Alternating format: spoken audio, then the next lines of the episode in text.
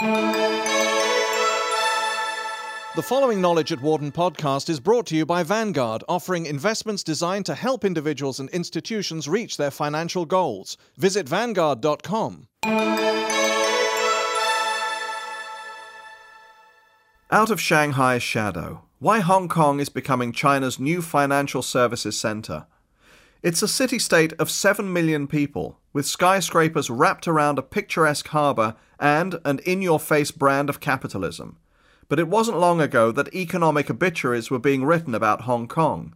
A June nineteen ninety-five story in Fortune magazine was titled, not too subtly, "The Death of Hong Kong." As the reasoning went, Hong Kong would fade in economic dynamism when the British lease expired and the island reverted to communist control in June nineteen ninety-seven. Under an agreement between Margaret Thatcher's government and China, Beijing vowed to give Hong Kong substantial freedoms, except in foreign and defense affairs, until twenty forty-seven, fifty years after the handover. Observers doubted the hands-off promise, fearing that Hong Kong would become a captive colony of Beijing, just another mainland city governed by corruption and political connections rather than the even-handed rule of law, as the Fortune piece stated. At the same time, Beijing's patronage shifted to Shanghai, the gateway to China's interior. According to John Zhang, professor of marketing at Wharton, Shanghai had been the preeminent financial and commercial center in China in the nineteen twenties and nineteen thirties before the communists came to power, and the city aspired to return to the role. China had every intention of building up Shanghai as the financial center for all of Asia, he says.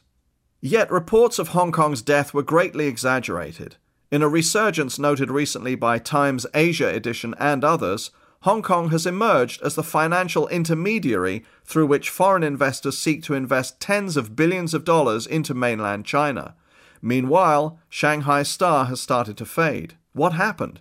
According to Wharton faculty and other experts, while Hong Kong was crafting a strategy to position the city as both a legal and financial services center for China, Shanghai was weighed down by corruption and a largely state-run financial services sector. The favored child. As China entered the nineteen nineties, Shanghai was largely untouched by modern ideas of capitalism and political freedoms, thereby making it a more amenable place than Hong Kong for national leaders and economic growth policies.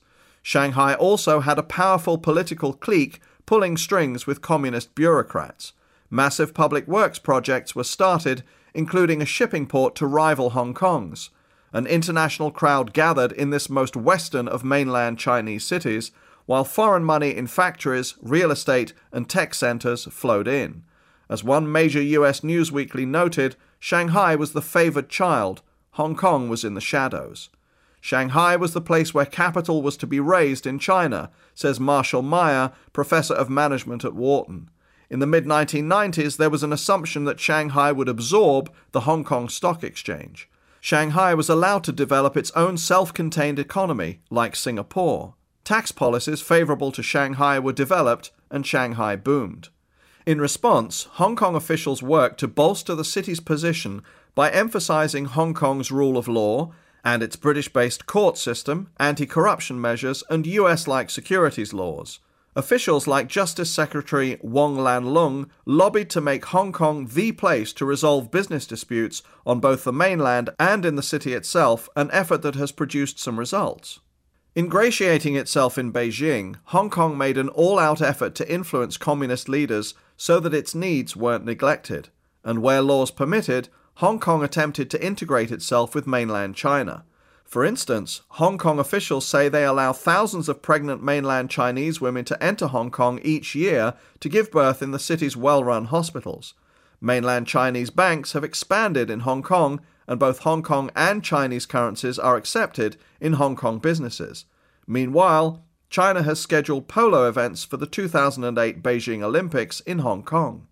Private groups such as the Better Hong Kong Foundation and the Vision twenty forty-seven Foundation were organized by business people, bankers, asset managers, real estate tycoons, and local leaders to promote Hong Kong and address negative perceptions in the West.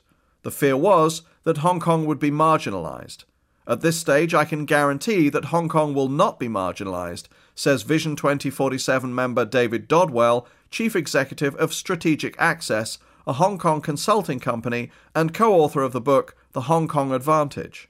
Stephen Brown, another Vision twenty forty-seven member, in a breakfast meeting with foreign journalists added, "Shanghai's star is not shining as brightly as it was a few years ago."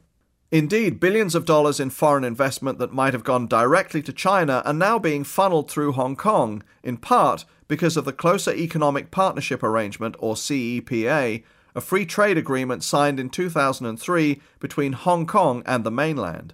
English is widely spoken in Hong Kong, so doing business there is easier for Western companies than in China. In addition, Chinese corporate executives are now seeking to tap robust international capital markets in Hong Kong instead of Shanghai's weaker capital markets.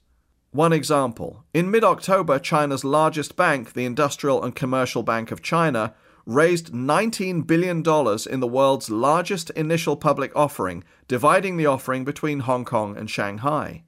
The share that went to Hong Kong, thirteen point nine billion dollars. The share that went to Shanghai, five point one billion dollars. Other large mainland China banks that have listed on the Hong Kong Exchange include the Bank of China and the China Construction Bank. They are among dozens of mainland Chinese companies called red chips listed on the Hong Kong Exchange, which has internationally recognized regulations. A window to the world. What caused the reversal of fortunes? Shanghai wasn't ready for the big time, say experts. Its financial services companies, typically state-run, and stock brokerages were unsophisticated. Shanghai stock brokerages went bankrupt after promising returns on stocks that tanked. Big money investors weren't comfortable with weak accounting rules and Chinese market regulation. Chinese laws, meanwhile, restrict the granting of stock options to executives and directors. This has partly encouraged Chinese companies to float stock in Hong Kong through Hong Kong-registered holding companies. Most of the listed companies are state-owned. If you are a state-owned company listed in Shanghai, you can't give your executives or directors stock options, Meyer says. The Shanghai stock market has been on a long downhill slope for some time. It also almost looks as if China has outsourced its capital markets to Hong Kong. He notes that the amount of capital raised on the Hong Kong Stock Exchange in the first half of two thousand six, fueled by Chinese company listings, was greater than the amount raised in New York. Shanghai faces other problems as well. A political backlash in the form of an investigation into local corruption has snared local political bosses. In September, the central government fired Shanghai Party Secretary Chen Liangyu for his alleged involvement in the mismanagement of the city's social security fund. Many others are being investigated. It was a stunning political move by President Hu Jintao, who is not from Shanghai and is consolidating national power. No matter who, no matter how high in their post, those who violate party discipline and state laws will receive serious investigation and severe punishment. The state-controlled news agency Xinhua quoted the Communist Party Central Committee as saying, "The investigations already show that Shanghai will not receive the favorable treatment it has in the past," Meyer notes, adding that Beijing wants to prevent endemic corruption. The government has proposed moving local officials around the country to prevent them from building individual political networks. Yet, according to Zhang, Shanghai still has a big part to play in China's economy. Multinational companies have invested billions in factories and research centers there. Some investment is export-oriented, and some is focused on developing local products for the Chinese market. But Beijing also has learned in the last decade that Hong Kong is a window to the rest of the world. There is an advantage to keeping Hong Kong prosperous and not overshadowing it. Hong Kong has a deep talent pool of lawyers, accountants, traders, analysts, and economists that can't be easily replicated in Shanghai, he adds.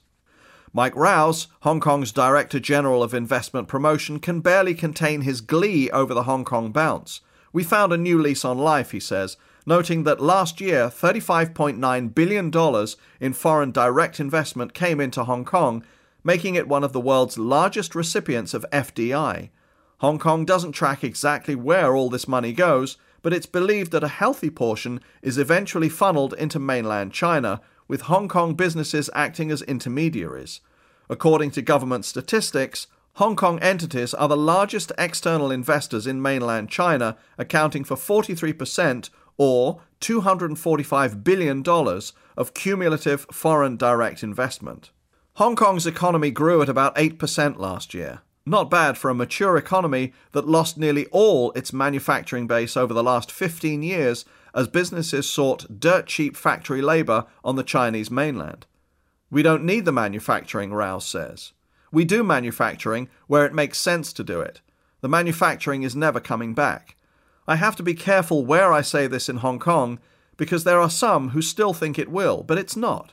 As for Shanghai, he says China is a big country, and there is room for both cities to succeed. At the same time, he adds, people are getting a bit more realistic about what you can do in Shanghai. With about ninety percent of its economic output in services, Hong Kong has other issues to deal with. One of its biggest current problems didn't even exist five years ago: pollution. Favourable breezes act like down escalators, transporting the smoke of about two hundred thousand factories in the Pearl River Delta into Hong Kong.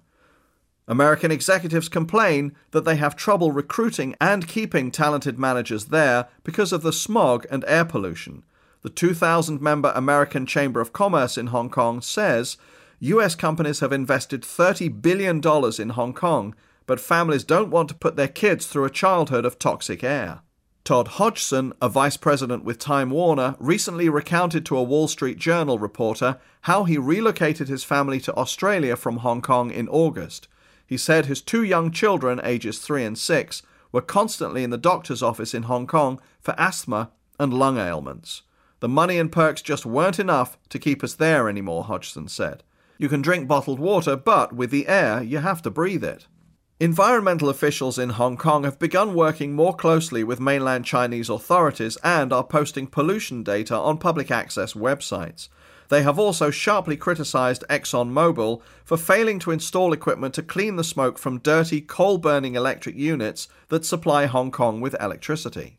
This is part of economic development, Rao says. Forty years ago, there were oxygen tanks on the streets in Tokyo. They cleaned it up. Hong Kong can't point its finger at China for air pollution because much of it is coming from Hong Kong-owned factories. We're not innocent here. As for the threat of pollution to the city's growth, individual executives are very critical of the air, but the companies still know they have to be in Hong Kong to earn a profit. For more information, please visit our website at knowledge dot wharton dot u penn dot e d u.